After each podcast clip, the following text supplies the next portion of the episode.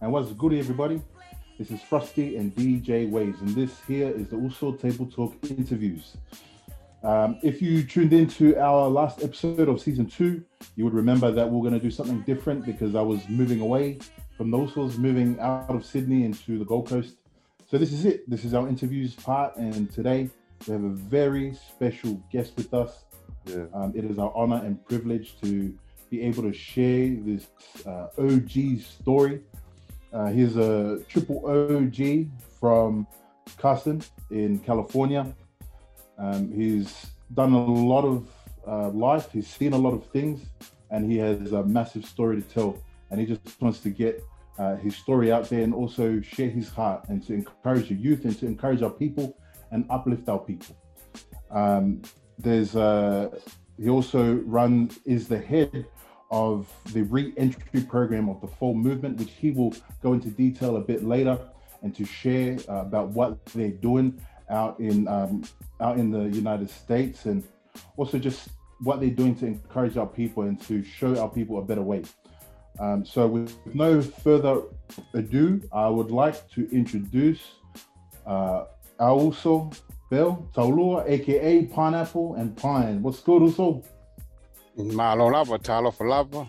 Mahalo, my brothers. Uh, it's an honor to be here. Uh, thank you for having me. Yeah, yeah. Well, man, just, just as we said on, um, it, just as I said in the, the intro, it is our honor and privilege to have somebody like you on our podcast, on our interviews, um, you know, a section of our podcast, and we just want to get your story out there. Um, so, I just, I guess we'll just dive straight into it, and um, and if you could share with us just about maybe let's start from the very beginning, your childhood, um, you know, how you grew up and how you were raised. If you wanted to um, share a little bit about that. Yeah, yeah, most definitely. Um, I was born in Hawaii. I was born in Hawaii. Um, I grew up in California. Uh, we stayed in Northern California when we was about, I'll say maybe about four years old, three, four years old, and then we moved down to Southern California. That's over there by Los Angeles area. Uh, we ended up, uh, uh, my mom and dad ended up getting a house in Carson, and so that's where I grew up at. Uh, growing up wasn't bad. Uh, I was going to church. Uh, was a Seventh Day Adventist. Uh, we were the first Samoan Seventh Day Adventist in Compton. Wow. Um, so it, uh, the the house was very strict. Um, you know, you know how the the Samoan uh, parents are. They're very strict. It's all about the Yeah. hours, going to church, go to school, come back, um, and for hours. You know, uh, you know uh, they do the lotu at night, and that's pretty much it. Um, I wasn't really allowed to uh, get involved in sports when I was young. There was no support there, and so um, wasn't doing too good in uh, in school. Still trying to learn things uh, uh, about how things are, you know, because your parents, you know, they come from Samoa. They don't understand the American way. They don't speak English, so they're not too familiar with everything. You know, they just go to work, come home, and that's pretty much it. So Yeah. when you step out that door, you know, it's all about, you know, you have to learn on your own. Yeah. And so, you know, uh, it was tough. You know, uh, when I grew up, it was at uh, that neighborhood I grew up at. First, it was a lot of Palangis, but then uh, uh, slowly but surely, the Palangis moved out. It was three Samoan families and maybe two Meuli families, Yeah. and then uh, some Mexicans, but majority was Palangis. So when the the brown people started coming in, the Palangis were slowly moving out. Yeah. And so when when that happened, um, you know, uh, all the guys, you know, we just started being a gang. You know, I wasn't doing good in school because I wasn't allowed to do any sports or anything like that. And instead of just con- continuing my studies, I just got involved, uh, you know, with the with the bad kids. You know, and uh, uh, I started about seventh grade when I was probably about 13, 14. I started smoking weed. That's that's how I started off. When I Mhm. got to about the ninth grade, I started drinking. And when I got to the 10th grade, it was like, you know, it was on and cracking. You know, it went from smoking weed, drinking beer, hanging out, Yeah. Now I'm getting to uh, the harder drugs, you know, angel dust, PCP, yeah. and things like that. Yeah. And so now uh, I got involved with the gang. So, you know, I quickly uh, uh, went up the ranks in the gangs because back in those days in the 70s, you had to fight a lot. Yeah. And so you had to prove yourself that way. So, you know, the, the USO was pretty good with these Limas, you know, and yeah, um, yeah. and so you know the uh, um, I became one of the leaders at an early age uh, uh, in my neighborhood, and um, uh, not too long after that though, I'm I'm still trying to remember things because you know, yeah, Yos was kind of you know triple OG, you know I gotta I gotta get the memory back, yeah, but uh, uh yeah, so while I was going through that, I, I try to turn it around. Uh, you know, I was about about mm, 18, 19 years old. I was trying to do the right thing. My mom and dad was always in my ear about church. So I settled down. I settled down, got married. Things were going pretty good the first year. I, I started working, but the money just wasn't good enough. You know, the money that you make at work and the money that you get from the streets. Yeah. So when things got bad at work, you know, it, I went right back to the streets. And so, you know, it started getting rough in the streets and I was getting in trouble. I was starting to go back to jail now. Yeah. And so uh, uh, I kept getting busted. You know, I kept, you know, Yosu, man, he's just clumsy like that, man. You know, I can't stay away from them little lils, man. you know, so, uh, um, you know, I, I, kept going back in the uh, LA County Jail.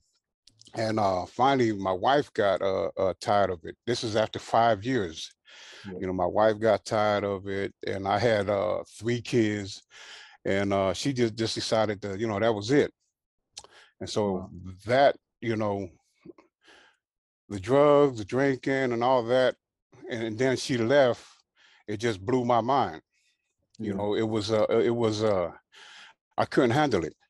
You know, I didn't have the tools to handle that that part of life you know my my the tools i had was all about getting high out in the streets doing what we do.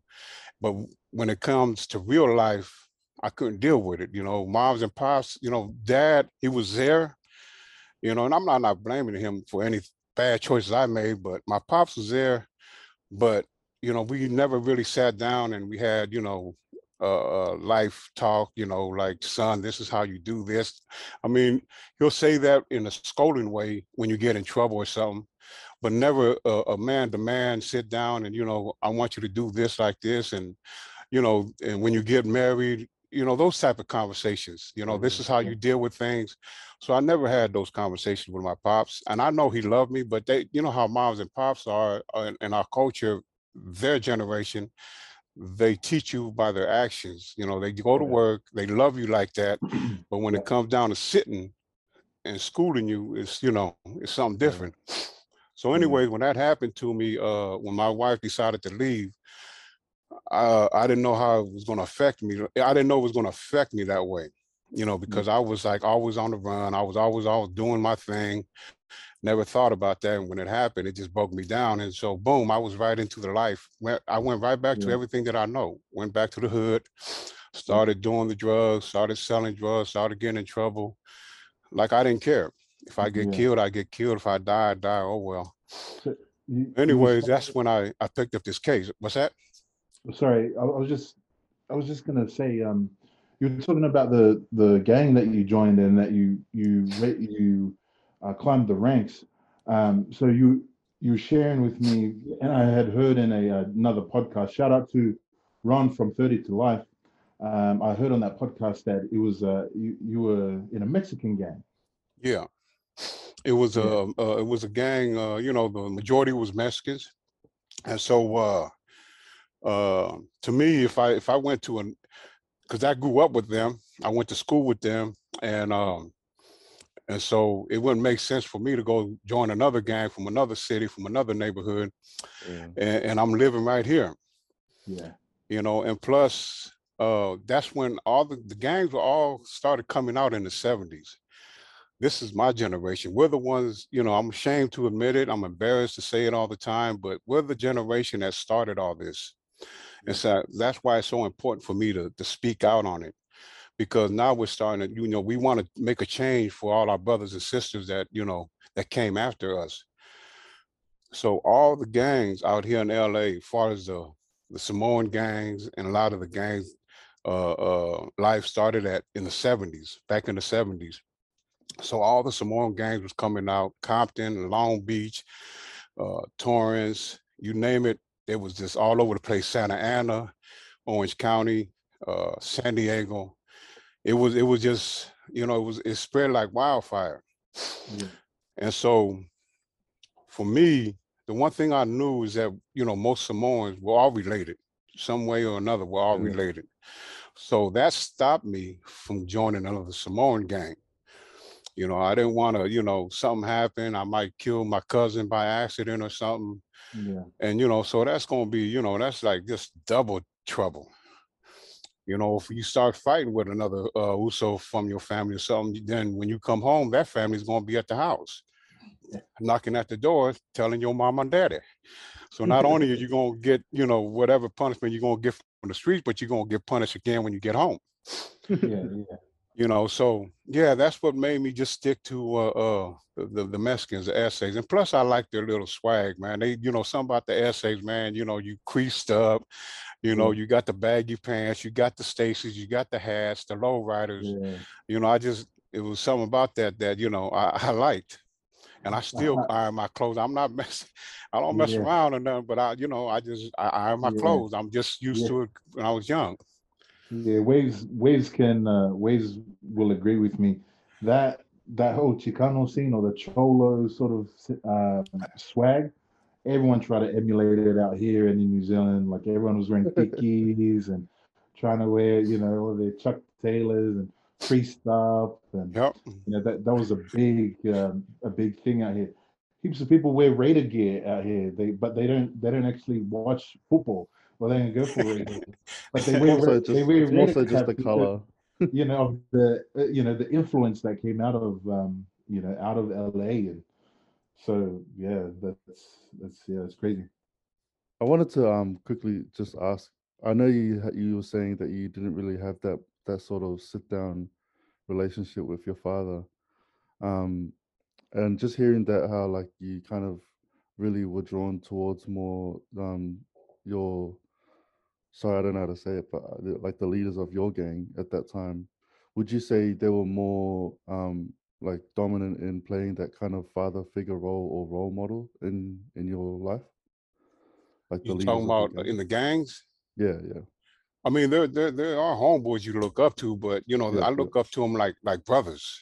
Okay. Yeah. You know, because there's nobody can replace your pops. You know, even though mm-hmm. we didn't, me and my dad didn't have that relationship, but no, I, I didn't. There was nobody that important to me in the neighborhood that I would, you know, look up to and say, you know, uh, you know, look up, look at like that. You know, mm-hmm. but they mm-hmm. were like brothers. You know, they were family. They were like family, man, because you know I felt at ease when I was around them you know, I I I I know this type of lifestyle. You know, I I, I kind of felt the lifestyle. You know, and I liked it, and you know everything that we were doing. Yeah. You know, uh, uh, was was about that lifestyle, man. You know, we go out there and we gang bang. This is what we do. Once I joined in, I was all in. You know, was no holding back. It was, uh, you know, and, and I was willing to die for it. You know, at an early age, I didn't care. You know, if I died, I died. You know, but I'm dying for the hood. That's that mentality we had you know. Yeah. So yeah, it was it was it was crazy. Yeah, yeah. we we it, look. Let me let me. Uh, we would stand at corners and kicking back. There'll be about uh uh five or ten of us or whatever, and you know we're kicking back, and you know we we we think we're protecting the neighborhood that's what we think we're doing. You know, this is our neighborhood. We're protecting it, and we're protecting it from the public. You know, so the public don't get hurt. That's how crazy our thinking was. You know, so we were like, man, the neighborhood should be looking at us like, you know, give us a thumbs up.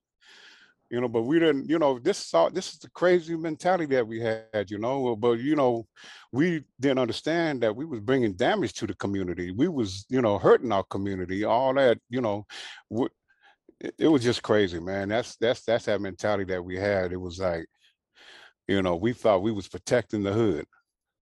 Yeah. Yeah, I could definitely, I can definitely see that, you know. But I, I also, I think I've watched a couple of documentaries that were that talk about that. That like a lot of gangs started out of that protecting their neighborhood because you know there was a threat from another hating neighborhood or or so on and so forth. But um, you're talking about um, how you caught this this case that um that you went away for. Um, yeah. So you want me to go yeah, go into yeah. that? Yeah. Yeah. So so it was uh we was out there. I was uh working with some dudes from from another gang, and um you know we were pretty close. Uh, they were from out there deep down in L.A. They out there with them. The gangs out there pretty you know like been around for a long time. The SA gangs out that way. So so uh, um, one day they came through the house and uh, they wanted me to go to party with them out there in LA. I'm like, all right, you know, let me take care of some business and we'll roll. Took care of my business. About 30 minutes later, we gone. We gone down to LA. So we going down there and, you know, we pull out the bottles and we're dipping, we getting high. You know, the I don't know if you guys know, but that's the the PCP. You know, you get the cigarette, you dip it in the juice, and you light it up. You know, boom. You know, we're drinking 40s, so we go down to LA and uh, we we we at the party. So after the party, that's where everything started going all bad. I was on my way home, got into it with some people, and I took off, and uh, I got chased by the uh, LAPD. So, uh, uh, uh, in our world back in them days, uh, anytime you deal with the LAPD, it's on and cracking. You know, you don't stop, you don't, you just go do whatever you're doing because they're going, you're gonna go to jail.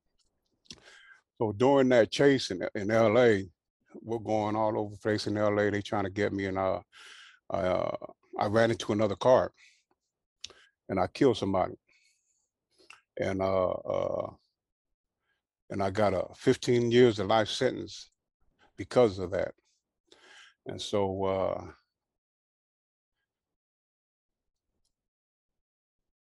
Hmm. So that's still, you know, when I go back to that night and I think about that, I think about that person that I took his life. And uh, I don't know if he got a family. You know, I'm pretty, you know, I, I know he has a family, but I'm just like, you know, I don't know, you know, if he got kids or anything like that. So it always kind of uh, you know, brings back me uh, brings me back to reality of you know the damage that I caused my, you know, not only to him and his family, but to the community. You know, because not only him and his family is affected, but the community is affected as well. You know, the people that seen that, you know, other people, you know, the people that lives around there had to see that stuff, and you know, it's it's just a domino effect when you do some stuff like that and you don't think about it and then the consequences of uh, uh, uh, of your stupidity. And uh you know so sometimes yeah when i do talk about that uh, uh yeah it, it, stings. It still stings no matter what you know because uh you know i'm here you know i'm uh enjoying my life and uh that brother is no longer here you know so i always gotta and this is part of what i do what i do yeah. you know, because it's a healing process for me. It makes it helps me make amends to him, his family, and uh, just the community, you know. And then it also helps me uh, share my story to our little brothers and sisters that are listening, you know, because this lifestyle, you know, is painful. It's not. It's not something to be bragging about. It's not anything to, to be proud of. You know, this will lead you down a road that if you're lucky, you'll be sitting here, you know, trying to share your story, you know, because if not, you know, you can be gone in, you know, a quick second, you know. So yeah, yeah that's uh that that's uh that's how I caught my case. You know, I got that 15 to life sentence, which I turned into 30 years, which I didn't have to do. You know, I, I ended up turning that into 30 years because once I did that, it was like, uh, you know, what else uh, do I have to live for? You know, I lost all hope. Uh, didn't care about nothing no more. I took this man out. I disgraced the family. So you know, what, what's what's the next thing? You know, I'm still alive, but it's not even worth living no more. You know, so when I went to prison, I still stayed into that life, you know, uh, survival now. It's a whole different twist when you go to prison because that's where you mm-hmm. got, you know, now you're with men that, you know, that that's all they know is this type of lifestyle. So now you got to figure out a way how you're going to survive, you know, and, you know, you got to hustle. You got to be involved in whatever you need to be involved in to survive. And, and so that's a whole nother lifestyle, you know, that you got to, now you got to go through. And you're never, and the thing is, when I first went to prison, I never thought I was going to have a chance to come home. Never. So I was willing to die in there too. You know, I was, I just kind of set my, my, you know, like, this is it. Yeah. This, this is where, you know, Bell Taulua was going to die. It's crazy how one, like, one moment in your life and it, it changed the whole direction of your life, you know. Um, sometimes I remember you and I were talking how, like, often with guys, you know, young Usos that are living in the street life or whatnot, they it's any actions that are made out of you know not thinking straight or stupidity can lead you anywhere, and um, like it's it's just crazy to hear that that it wasn't specifically a, a gang activity that you were doing that put you away, but it was it was through trying to get away from the police that you know and crashing into another car that that changed your life forever. And and something powerful that you shared with me uh, because I cause I remember saying like uh, um, you know you, you could end up you know that life you could end up in prison. And you said yeah that's if you're lucky. And and that was something that really hit me because I was thinking to me, I'm thinking, oh man, like prison would be, you know, one of the worst things. Whereas you just shared after you've served your time and now you're, you know, you're you're sitting there and and you know you're you're in you know you're enjoying your life now and and you're you know sharing your story with the youth and encouraging people. Whereas you could end up six feet deep, you know, and that's that's the reality of it. And I remember that conversation and that with you, and that was something that really hit me. Yeah. I mean, that, that, that's, um, it's, it's just crazy when you don't think about your life, you know, you don't think about the future. You know, Yeah. when we were growing up, we just thought about today and hopefully making to the next day. You know, that's the way we thought, you know, and yeah, it's just uh, uh it's by the grace of God that, you know, I've been able to get this second chance to you know, just to do something better, man, just to be a better person and to give back, you know, and that, and I'm real passionate about it. I love what I'm doing now. And, and, and that just makes me wake up every day, you know, I'm always going to be able to do something to help somebody else, you know, so, but it, it, it took me a long time to get to where I'm at today. It mm-hmm. was a lot of work. It was a lot of soul searching because when I went to prison, I stayed in that game for a long time. You know, I stayed in that game for at least another 15 to 20 years of survival, drugs, alcohol, uh, just hustling and, and, and, you know, whatever came along with it. If we have to do something to somebody or somebody needs to be dealt with, I mean, all those crazy things, you know, and they, and they say, this is this is what's really crazy. They say it, it takes a man, you know, to survive in prison, you know. And I'm like, man, it don't take no man to survive in prison. You know, it takes a man to be in, it takes a man to survive, but it takes a man to turn his life around. If you're in there trying to turn your life around, then I I say, okay, you know, you you you know, now you're becoming a man. You know, but Yeah. anybody could survive in prison. You know, anybody. You know, so it don't, you know, they, they say that's where the uh uh they make you know they separate the man from the boys yeah, that's just all drama man it, it's just like you know now if you went in there like a lot of us did and you were able to turn your life around Yeah. that's that's what i call you know being a man when you're able to take responsibility when you're when you're able to of your life when you're able to hold yourself accountable for everything that you do and you know just make sure that you're doing the right thing every day and making the right choices and just trying to do something to to be better Yeah. you know Man. Uh, going back to like you know uh, your time in prison. So even though you're Samoan, but like you went in as a Mexican gangster, didn't you, or or somebody that was from a Mexican gang? Yeah, I went in there and I and I and and uh, I stayed with the Mexicans for a minute. Yeah, yeah. I, I like, ended up. Uh-huh. Race is a big thing in in prisons in the states. Oh yeah, yeah. You're, you're separated. You mm. know the you know the Crips got their own spot. The Bloods got their own spot. Uh, the whites, uh, Nazi lowriders, and all them, they got their own spot. The eses got their own spots. The others, uh, the Samoans and all the Asian, the Polynesian, we got our own spot. And everything's separated. You know, you got your own tables, you got your own chairs. You know, you you you don't just go over there and sit in somebody's territory. You know, it's. Yeah it just caused a whole bunch of conflict you know that that you know we we fight in there we kill each other for a table.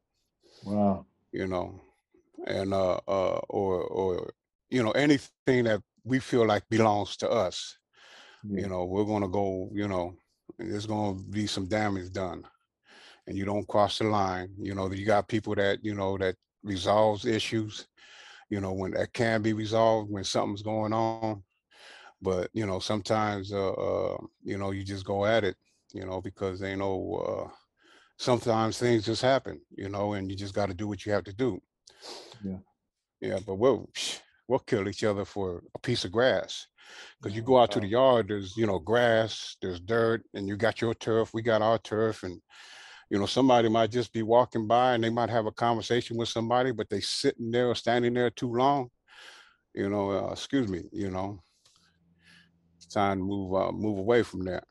Yeah. You know, so yeah, it's just uh man, uh California is probably one of the worst as, as far as the mentality of gangs and because everything is run by just it's the race thing, it's the gang thing, it's like, you know, and then it's the drugs and the politics. The drugs is like, you know, because everybody got, you know, their own way of selling things and and uh and when you owe money, you know, like if somebody from from the Islander car was doing some some drug transaction and you know he's trying to hide from us and not letting us know what he's doing and he owes some other people money they're not going to just go get him. They're going to come and talk to some some people that runs that car and they're going to let them know hey you know your your folks owe some money. You know can you guys please take care of it yeah. You know, that's how they try to resolve things. But then when you don't take care of the issue, it leads to bigger things. Yeah. You yeah. you spoke about uh you just mentioned cars, different cars, the the Islander car and um so if we could just speak on that, like because from out here in Australia, even our prison culture is, is is about is a bit different. So so what does so, that mean? So the island car, the island car is the Samoans, the Tongans, uh, the Fijians. If you from the island, you from you you in the car. Yeah. And so um, uh, we have the Asians, all the Asians, the Hmongs, the uh, Vietnamese, uh, uh, the Chinese, the Japanese, whatever. They all uh, in that car. So um, it's it's funny because one of the things you know uh, uh, that we talk about all the time is that it don't matter if me and you were killing each other out here in the streets. When you go in there, we gonna watch each other's back. We gonna love each other. We gonna take care of each other. You mm-hmm. know, and so that's what we're trying to push out here in California now. We're trying to push the same type of love that we go we do in the in prison. You know, because the bottom line is we're we're outnumbered in there, but so we have to stick together. Yeah. And that's what makes us strong because every other race, they they know that we might be short, you know, but they know with that heart, you know, they know them damn islanders, man, you can't just go up in there and do something because yeah. you're gonna, you know, they're gonna come strong. So and they respect that. They know that we have love like that in our in our in our Kavale. So they respect that. And so, you know, there's no trying to get over on us or nothing like that, you know. So mm. that's the thing about it, you know, we we out here you know, on the streets killing each other. But when you go in there, you, you love each other. Yeah. There's no other way to do it in there. You know, you can't come in there and act like, you know, you're gonna do something to another so it ain't gonna happen like that. You just gonna come in there and we all gonna chill. Yeah. So it's it's crazy to to think that maybe one of the reasons why like a young Uso, you know, a young Tokoua might go to prison is because of something that he did against another Uso. And he might be in the same car as with that family member or with even with the person that he was fighting against. So Yeah. that's you know, so that's what you guys are, are pushing out there. And so when you first went into prison, were you with the Mexican car or the Islander car? Mexican car. Mexican car, but I slowly got out of that. And and and and um you know, because you know, I'm not saying that, you know, I'm like a some type of special person or, you know, I was able to get out of that and and and, and be free, you know, from that lifestyle. But it was just, you know, I believe, you know, you, if you carry your spell yourself with respect and um, you know, and uh uh people respect you, you know, they will respect what you do. Yeah. you know so i didn't leave under bad terms or anything like that and and everybody you know they i was able to do what i did. You know i went back to the Uso car valley and and it was all good. The Uso car the usos they accepted me like you know like a brother you know it, it wasn't no big deal I saw you know. on um I saw on 30 to Life on also Ron podcast that it, that you guys call it coming home. yeah yeah because because a lot of us when we go in there we get caught up in these different gangs you know that we come from like there's a lot of usos that are uh are crips or Yeah. bloods. So they don't know no better when they go to prison. They're like, you know, they're still stuck in that same old thing.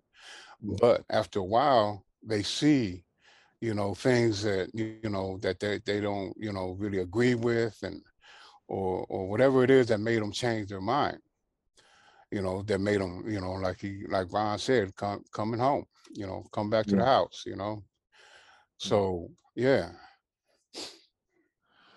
That's cool. So we we just briefly spoke about you know like what was it like within uh, prison within the like racial terms and and you know the, what were the islanders like in there but maybe um if you could share just some things that that you you want to communicate to the community of what prison was like like the young youth that are look towards um that lifestyle and and maybe going to prison is like going to university or like you know that's that's where the og's go and Yeah. and you know I, don't, I know it sounds silly but uh, you know i remember being a youth it was like something cool that when someone goes to prison you you, you bragged about it like oh man it's my uso man he's he's locked up. And shout out to you know or um you know and you always wanted to tell people that you had usos in prison and and things like that. And and it was almost like a glorified thing. But Yeah, I, I was thinking maybe you could share what are your views on that? Yeah, that that that that lifestyle, you know, I mean, I can understand a, a, a little youngster thinking that way, right? Because we all thought that way growing up. But, you know, uh, I lived that, you know, so I know how hurtful that is, how painful that is. Waking up every single day, you're pretty much eating the same thing all the time. It's the same menu every week. Uh, there's going to be a lot of lonely nights. There's going to be times when you call home and everybody is there, and you know holidays and all that. You're going to miss everything of life. The only thing there is that you're just alive. You're just alive, trying to survive in prison, but everything else you're just blank to it. You know, you can't really reach out to your family. You know, when they come visit, it's only for a few hours. You know, it's just like a it's it's it's like a roller coaster that just never stops you know because and and it, you know it's just like i looked out that window for years oops i looked out that window and it was painful man. It was always i was always thinking like when when is this going to be over with? You know when am i going to be able to go home? You know because i i, I i've been to all kind of prisons in california but when you look out the window it looks the same thing. You know it's the same you know you're just looking out in the skies you look in the stars at night and you just wonder when this thing's going to be over with, you know, but you have to pay the price, you know, you just got to pay the price of what you did. You got to own up that. And like everything else in life, you have to own up to what you did. So, uh, uh, yeah, it's, it's, it's, it's not a life to, to, to, to brag about at all. You know, you might see it on, uh, uh on one of the rap videos, how they glorify and all that. Yeah, them rappers ain't been in prison. They just mm-hmm. talk about all that lifestyle, you know, but they ain't lived that lifestyle for real. You know, you got some real players from the fou movement that did that and been there, yeah. but we're out here talking about how that, you know, just it's a shameful life. You know, who wants to brag mm. about your uncle being in prison? You know, I mean, I, they got people that do that, but man, I don't want you to talk about your uncle being in prison or your father being in prison. You know, so I, you know, it just uh, uh it's it's just a wonder, you know, it's, it's it's just something that you you, you I'm never gonna ever get this 30 years back. You know, I lost that. You know, I lost that time with my my kids where I would have been able to connect with them and be the father that I should have been to them. You know, we got a relationship now, but it's not a relationship where, you know, we're like this.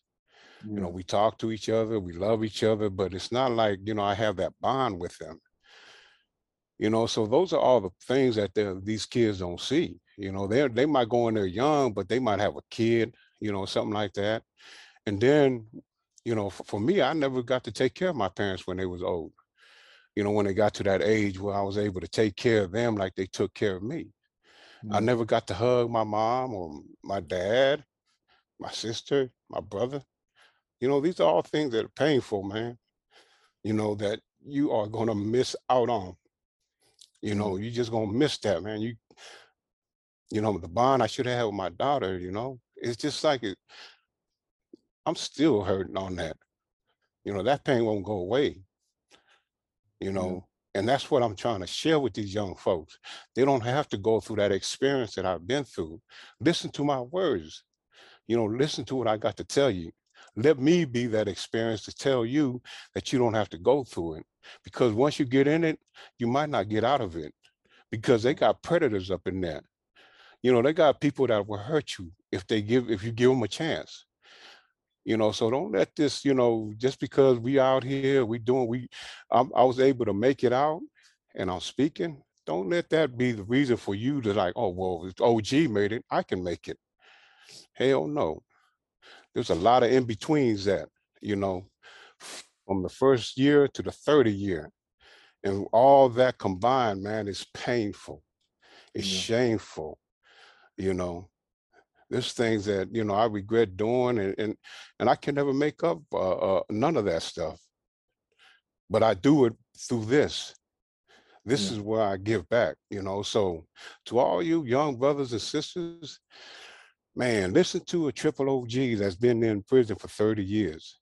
You know, this lifestyle is painful. This is something that you would never want to wish on anybody else. You know, don't go through it. Listen to somebody, you know. And uh uh yeah. Yeah. It's crazy. I um like just the severity of like thinking about how long that actually was, you know, serving 30 years. Like I just I just turned 30 years old. And I'm thinking like my whole life, that's what you you spent in prison. And and so you were sentenced to uh, 15 to life. So how does that work? So you had another 15 on top or? Uh, 15 to life means you can do anywhere from 15 to 17 to 20 to 25. It all depends on what kind of program you give them. Yeah. It all depends if you want to go in there and do good, turn your life around. And because I had to go to a board, and the board is usually three people sitting there. And so when you go to the board, you gotta, because they got all kind of self-help programs. They got alternative to violence, they got anger management, they got domestic violence. I mean, they the list goes on and on. And so these are the type of programs you got to go to. And so when you you got AA, A, so when you go to these programs, when you go to the board, they're going to ask you, okay, what did you learn in this program? what did you learn in this program? Well, what I was doing, I'm, uh, you know, I when I first started going in, I started doing the program, but I wasn't paying attention. I just went over there, grabbed that piece of paper because they give you a chrono after you finish the class. Yeah. It might be like, like a four week class or something, six week, and they'll give you a, a, a chrono saying you completed, you did good, and all that, whatever. So, you know, I used to collect those things, and I'll go to the board and I'll give it to them, and the board member will ask me, "Well, Mr. Taulua, uh, what did you learn over here?" and I would sit there and like try to fake it, you know, try to fake it and, and, and, like tell them some BS and, and, and they can read you. They know the BS, you know, they know when you come in there and you're faking it. So I did that. I played, I played with the game for at least 15, 15 years. I, I, I went in and out the board like it was nothing, you know, so yeah, I did that. But, but, uh, uh no, uh, uh, I ended up doing 30 years because it took me that long to get my life right. You know, because when I finally uh, uh, said, you know, enough was enough, and we had a governor that came in that was letting lifers out if you did your program, if you, you know, if you went in there and you showed the board that you turned your life around, they were letting you out because before they didn't let nobody out. Yeah. We had we had uh Republican governors that it was, you know, they just shut the door on you when yeah. you go in there. There's like come back in three years, come back in five years, come back, you know, whatever. Yeah. when they turn you down, they do that. So what happened is we finally got a Democrat up in there that that was, you know, giving us a chance, Governor. Brown. And when he came on board, the rumors started going around like, hey, Brown is letting people out. So boom, you know, we hopped on it and you know, we got on the uh I started, you know, it, it, it was Brown coming on board, it was me getting to that point where I needed to do something now. And then somebody, you know, God brings somebody into my life that helped me turn my life around, which is my wife. Yeah. Then it was my girlfriend. You know, I mean, we would just start talking at the time. Yeah. And so uh, uh, she was really on me about making sure I stay with my program. She's the one that told me to go back to school, get this GED, and you know, so I, I needed that push. You know, I needed somebody to push me, and and so uh, that's what helped me go back to everything that I was doing. And mm. so while I was this is when I was going through all those programs, it helped me get in touch with a lot of deep feelings that I had, you know, a lot of things that you look, you, you know, you don't talk about, you know, you just like sweep it under the rug and, you know, you just suck it all up because that's what we're taught to do when we're young. You know, man up, you know. And so I was able to get in touch with my emotions, you know, uh, uh, my feelings and understanding, you know, if I get angry, it's not a bad thing you mm. know it's just a feeling man you know you just know how to deal with it understanding if i feel like uh, i'm getting emotional and i can't handle it go ahead and let it out man it ain't nothing bad you know we're taught not to cry you know so mm-hmm. all those things started connecting you know i started connecting the dots and everything and i started man i just started learning about myself man and uh, and uh and so i let everything go slowly you know i started letting things go i i uh stopped uh being around the drug game you know, far as selling anything. And uh, I slowly I, I uh, got away from drinking. I stopped getting high, and I was doing all these things. But the thing about it, when you change your life, is um, you've been in these bad habits for so long. You know, yeah. from before I went to prison, and so some of the bad habits you still have it, but you don't know you have it. Yeah. And uh, and so uh, it, it's crazy because those bad habits will pop up you know like for me uh, i liked it to talk to women you know, not thinking it was anything bad because I'm not dating them or nothing, but I already was committed to, you know, my girl back, you know, before we got married. Yeah. And so, you know, uh, uh, word, you know, women, you know, when they come visit you, you know, they all stick together, you know, they kind of watch each other's uh guy you know like just in case my wife don't come she got a friend over there that's gonna oh make sure i don't go in there and visit. But anyways she got word you know something was going on. And so uh i remember you know i had got transferred to another prison. I remember i went in there and um uh, we started talking, and I could see there was something wrong, you know. Yeah. And uh, and then she hit me, you know. She she started crying, and you know, and uh, and, and it really hit home on that, you know, because I I seen, you know, like, damn, man, what the hell's wrong with me, you know? I changed, you know, I'm telling her I'm changing, you know, I'm doing all these things, but I still sticking on to some stupid, dumb habits, yeah. you know, for what? And then when I seen her crying and her tears, it was it just like broke me down, you know, because she didn't deserve it. You know, she don't deserve that. And, and that was the day I said, you know, okay, you know what, man, you know, it it it helped me learn that I still have these little habits that I need to just, just let go. I, I, I ain't gonna be able to do be who I want to be if I continue to hold on. Just the little small things. I let the big things go, but it's these little small things that, you know, I held on to.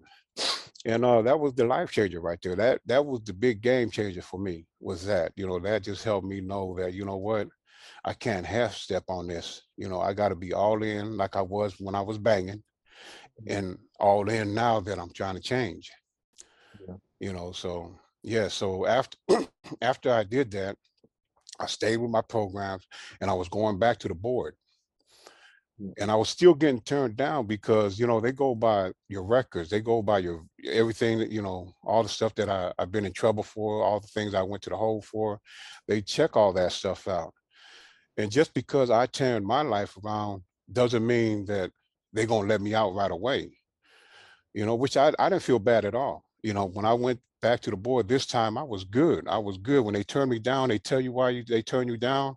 They say you're on a good program, continue to do that, but you need some more time. And I was I was good with that. I felt like, you know what, I'm gonna accept that, you know, and and, uh, and I'm gonna come back. You know, I had hope now. There was mm-hmm. hope, you know, it was hope there. You know, it wasn't like I was discouraged.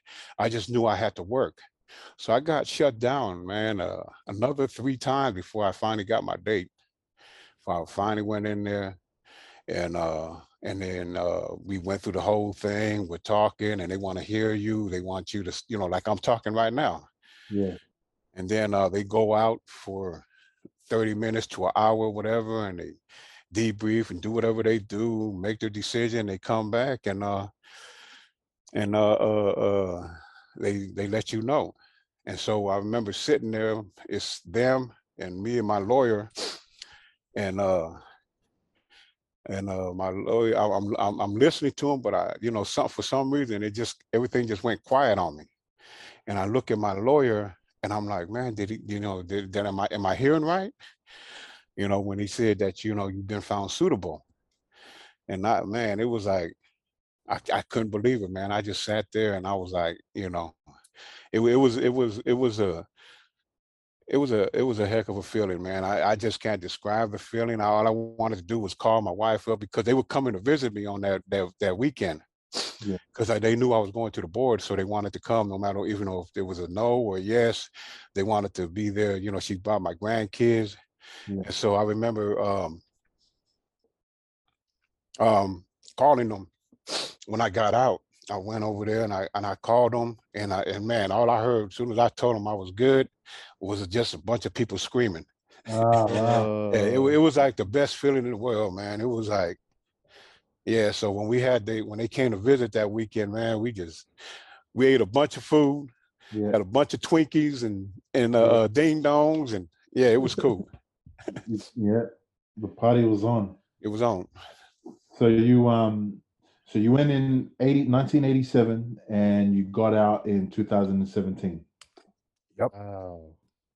Wow. Yeah, it was a journey, man. It it was a journey. It was it was man. It, it, it was man. It was just like when I think about it. When when I was in there, when I was stuck in this lifestyle, I didn't really think about it, you know, because I lost hope. Uh, and I didn't really think about the years going by because I thought, you know, this is this is where I'm gonna die, you know. So, mm-hmm. you know, I'm in a groove of things. I'm surviving. I'm hustling. I'm gambling. I mean, we're doing everything and mm-hmm. anything. You don't think about the years just going by.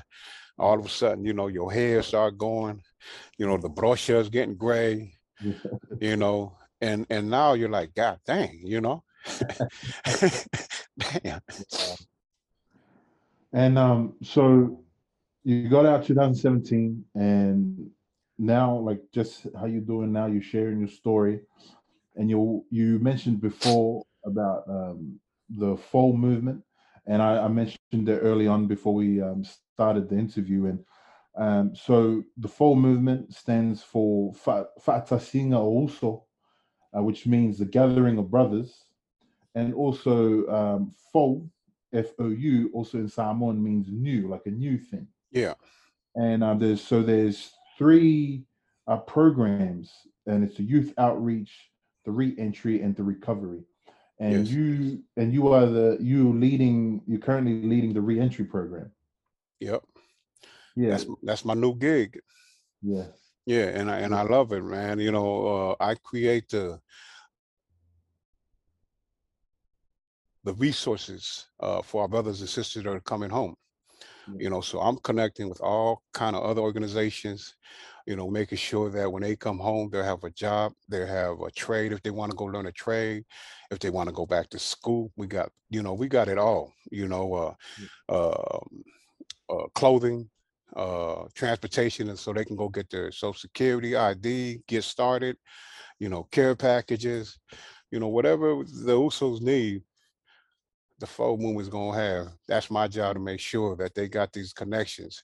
And I love connecting with other people because they love working with, you know, with people that love doing what we do, you know. So uh, uh, there's a lot of organizations out here uh, in uh, Southern California.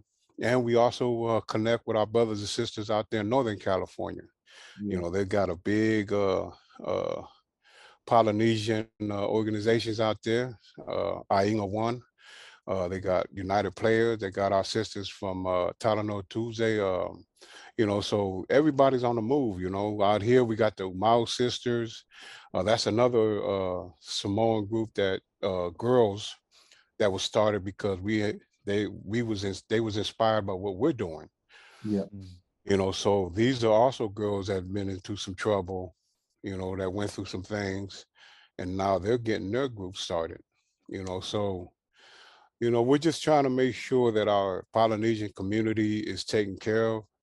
Because um, everything over here, uh, a lot of the Palangis, the Meudis, the Mexicans, they all already got a big pot of all the the, the money that's involved to help our communities. Yeah. So the islanders, you know, we're pretty on the, you know, on the bottom, islanders and the Asian community. Yeah. You know, but the Asian community been around a little bit longer than us you know mm-hmm. so there's funds for the islanders and the asians and uh, we're going to try to make sure that we get the money that we we got uh, coming for to help our community out. You know it's not closed to anybody else. We're we're, we're open to everybody but we have to help our community you know. That's our main goal. Yeah.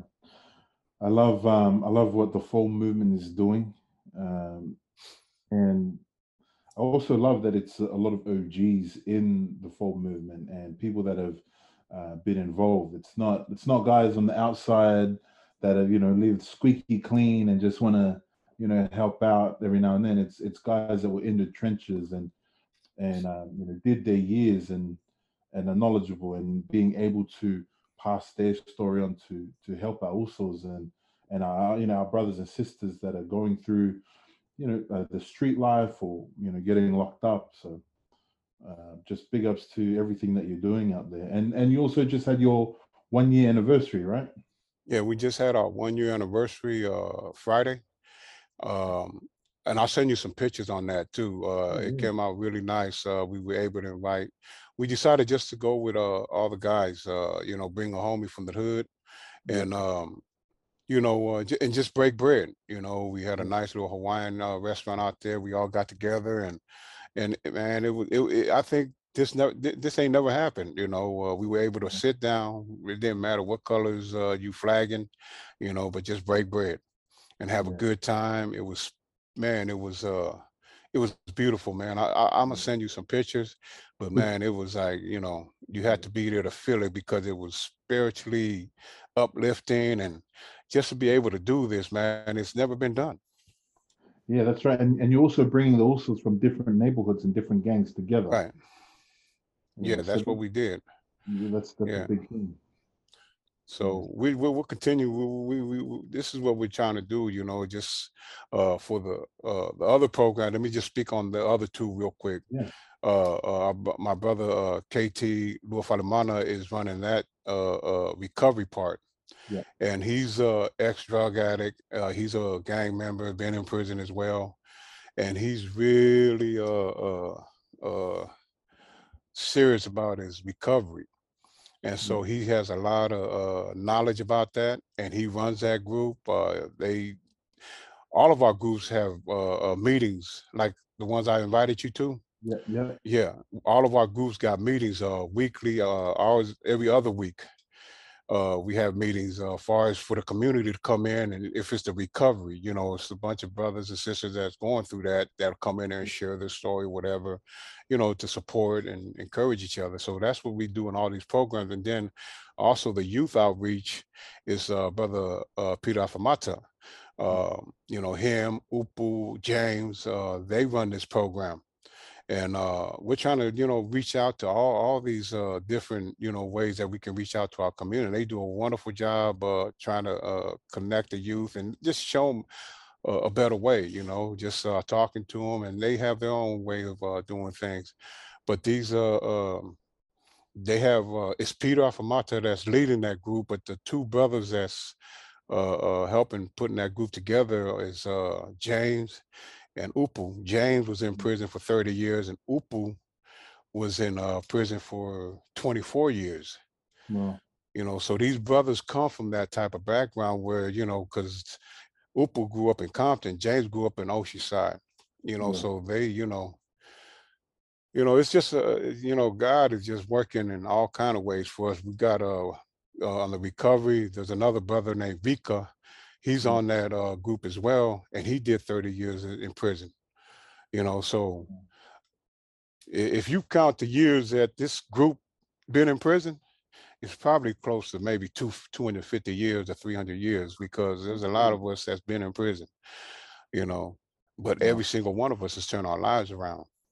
Yeah. And we're serious about it, you know. We're, we're, you know, this is not something that we're doing because, you know, this is the flavor of the day. Nah, you know, this is something we're doing because this, we owe it to our community. We the one that put, you know, did this and we got to be, you know, we do it. You know, we got to, you know, uh, do everything in our power to make a difference. Yeah. Yeah. Man. Crazy that um it's it's crazy that like as you said earlier in, in the beginning of um the interview, you were saying how mentally you guys were thinking um, when you were in in the time in your time with the gang when you were young. Mentally, you were thinking that you were protecting the the neighborhood, but then to see this full circle of you know going you going through life and eventually doing that, um, doing exactly that at the end of your your sentence as well. Like it's yeah. crazy. To, it's crazy to see that kind of full circle moment. Yeah, um, yeah. You, know, you, are, actually, you are protecting the neighborhood yeah, now. Like you're actually doing it. Yeah, uh, yeah, yeah, yeah, it's it's eh, eh, man, the work, man, it, it's just something rewarding about it. You know, you I mean, mm-hmm. it just it, it's crazy because you're absolutely right on that, man. Because we went from doing that now we're you know we're, we're just doing something totally different and and i just love it man i love it when i'm able to connect with other like i went to church uh saturday right and they had the pastor up there speaking and man he's speaking and talking and i'm like man i need this guy in my life because i can do something with him in our movement you know yeah. we can team up somehow you know i don't know how we're going to team up but i need that spirit yeah, yeah. and it was crazy because when he found out i was from the fou movement he wanted to connect with me Wow. And I was like, wow, you know, I didn't I didn't I didn't even think that this man knew who I was, you know. Yeah. And and so those are the kind of kind of connections that I love, man. I love going somewhere where people know about some little bit about us or a lot about mm. us and they yeah. want to connect. Man, I need it all, man. We yeah, we need it all. You know, we're trying to build a village, man. You know, we're trying to build a village out here. Yeah. Oh, I, um, yeah. I think that that's something that we were we shared. Like I, I spoke with you, Bell, about, but it was something that on the Uso table talk with me, Waves, and Nuns, and and Rolly. Um, that was something that was always on our heart. Was like we need to we need to help our usos in the streets, and because we we met in Bible college, and what we were learning in Bible college wasn't necessarily something that was being able to help um, our Uso on the streets. And um, and then when I spoke with you, uh, also waves, and and you were saying, man, like it's it's all about teaming up. It's all about doing it together. Yeah, teaming up with OGs like yourself and people that have lived that life, and and let's all do it together because at the end of the day, we are a village. Yeah, and, and that's what we're trying to build, man, is a village, man. You guys can't do it yourselves. You got to have your army. We got to have your warriors with you, my brother. Yes, sir. Yes, sir. Yes, yeah. Sir. I you think um, just just before we we finish up, I just wanted to ask you: Is there anything that that you would like as you know to share as a message to people? Because sometimes um, on Uso Table Talk, we get people that uh, some of the USOs listen in from detention or like uh, detention centers that they're just about to be deported or or going through deportation, um, but also maybe some USOs on the streets and and you know living the street life. And is there anything that you want to just briefly share about you know just out to the USOs a message that you would want to close on for the USOs on the streets and the USOs in lockup? Yeah, most definitely, man. Uh, um, whatever whatever you think you caught up in you know uh, that lifestyle you really think that is is about something it really ain't you know uh, i'm living proof of it. it it ain't about nothing man you know i spent 30 years in prison for what when i could have been chilling with my family you know i could have been doing something great you know long time ago but uh, you know, I threw my life away, man. And if you're sitting in the detention thinking that it's all over, it ain't over because they're sending you back home. Okay, you know, you might have lost a little bit out here in New Zealand or Australia, wherever you're at, but at least you're out. At least you're going to be going back home, and, and you know, it's, it's it's never too late to change. Look, look at me. I'm gray, bald headed, and I and I made the change, you know, and I love the life that I'm living today. You know, you don't have to throw everything away just because you want to make a, you know, a name for yourself or you want to impress, you know, your older homie, you know, because at the end of the day, man, it's not worth any of that. You know, uh, uh, you may not have a good relationship with your parents. You know, maybe they may be too strict uh, uh, with you, but try to find, reach out to a friend. You know, just reach out to anybody and uh, and uh, speak about those things, talk about those things. Go and get involved in sports. If you can get involved in sports, go do something like that. Go do something positive. You know, go back to church, and you know, because in the long run, you know, if you do, if you if you get it correct now, if you listen to a, a, an OG like me and try to get it right, you're gonna live a happy life. But if you continue on that road, man, I'm telling you, it's painful. I lived it it's painful, it's shameful, and you're gonna have a lot of lonely nights where you don't get to eat what you want to eat, you don't get to drink what you want to drink, you don't get to go out to get you a fresh air anytime you feel like it. You know, the door opens up to go uh, when you go eat breakfast. They open the door up for you. They tell you what time you get to go to breakfast, and then they gonna tell you to go back in your cell and you sit in your cell for another five six hours, and they come and open it up if you if you uh, want to go to lunch. Now they don't even have, you don't even go out to go get a lunch. They'll throw a sack lunch in your cell. You know, so you get a peanut butter and jelly sandwich for lunch. And it's the same program every single day. It's the same breakfast for the whole week, you know, eggs, scrambled eggs, potatoes, beans. You don't get no McDonald's. You don't get to get, you know, balsami or Fospori or anything like that you're gonna live a life that you you're gonna be crying like a little baby if you ain't you're gonna man up in the prison, man, because they taking everything away from you, my brothers and sisters. Everything. They gonna strip you down, and excuse the way I'm gonna say it, they gonna strip you down butt naked, and then you're gonna walk in, they're gonna give you your clothes, and from there on, you're just a, a number. My number is E31347.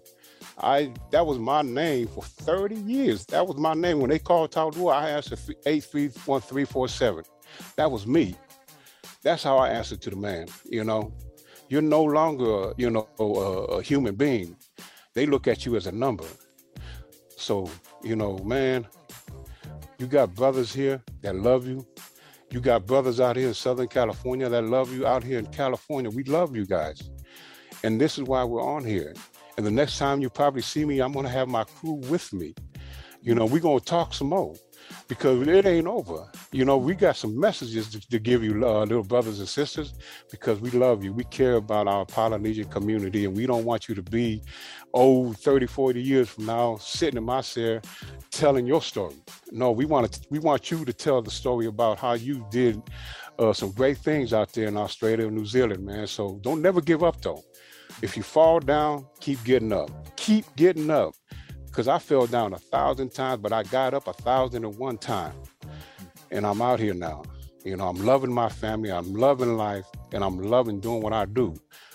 So keep your head up, uh, young man and young lady, because God loves you too.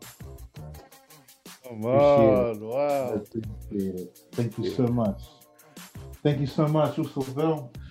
Yeah, your, my pleasure, man. Thank my pleasure. Definitely. Yep. Man, the story that is worth sharing and and also not even finished yet. And we got way more to, yeah, keep bro. sharing, way more to keep working on and and I but I really appreciate your time.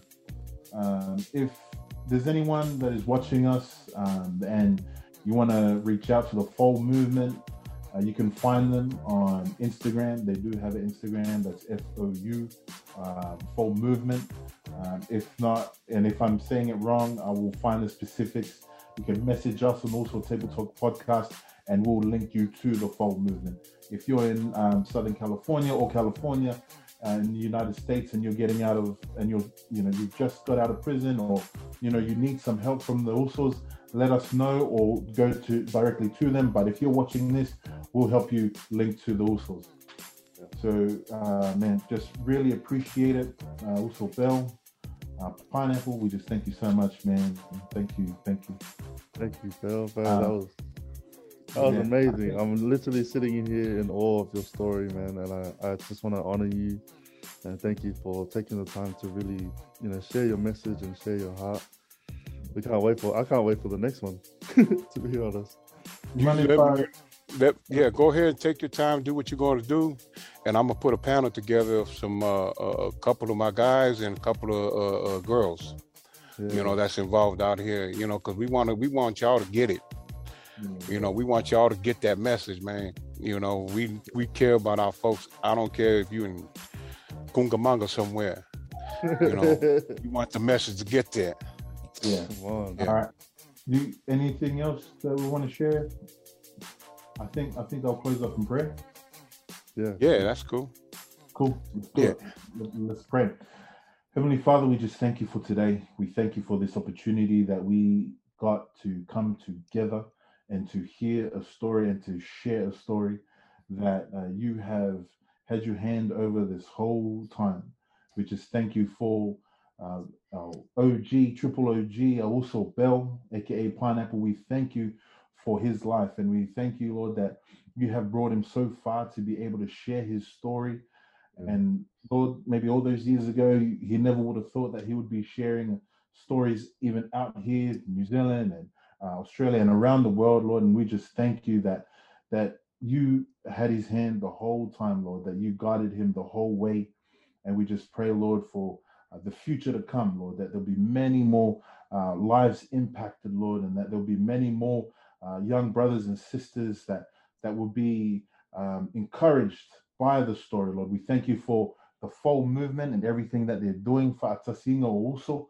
We thank you for them, Lord. We pray that you continue to bless them and keep them, Lord, and continue to work through them, Lord. And we just pray uh, that um, that many more will come to the table, Lord, and share their story to be able to um, encourage our people. And we pray all these things in the name of Jesus Christ. Amen and amen. Amen, my brothers. So, so when do you think you guys are going? Uh, this is going to be out? Uh, most the... likely, I'll put this one up um, by the end of next week. Okay, yeah. make sure you let me know.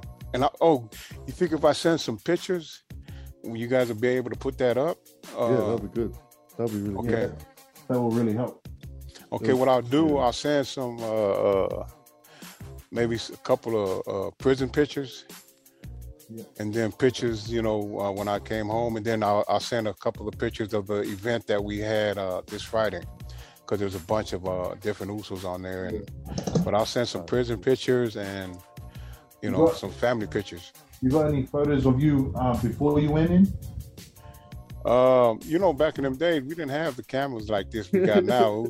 so you know, people wasn't carrying around them things. You know, you know.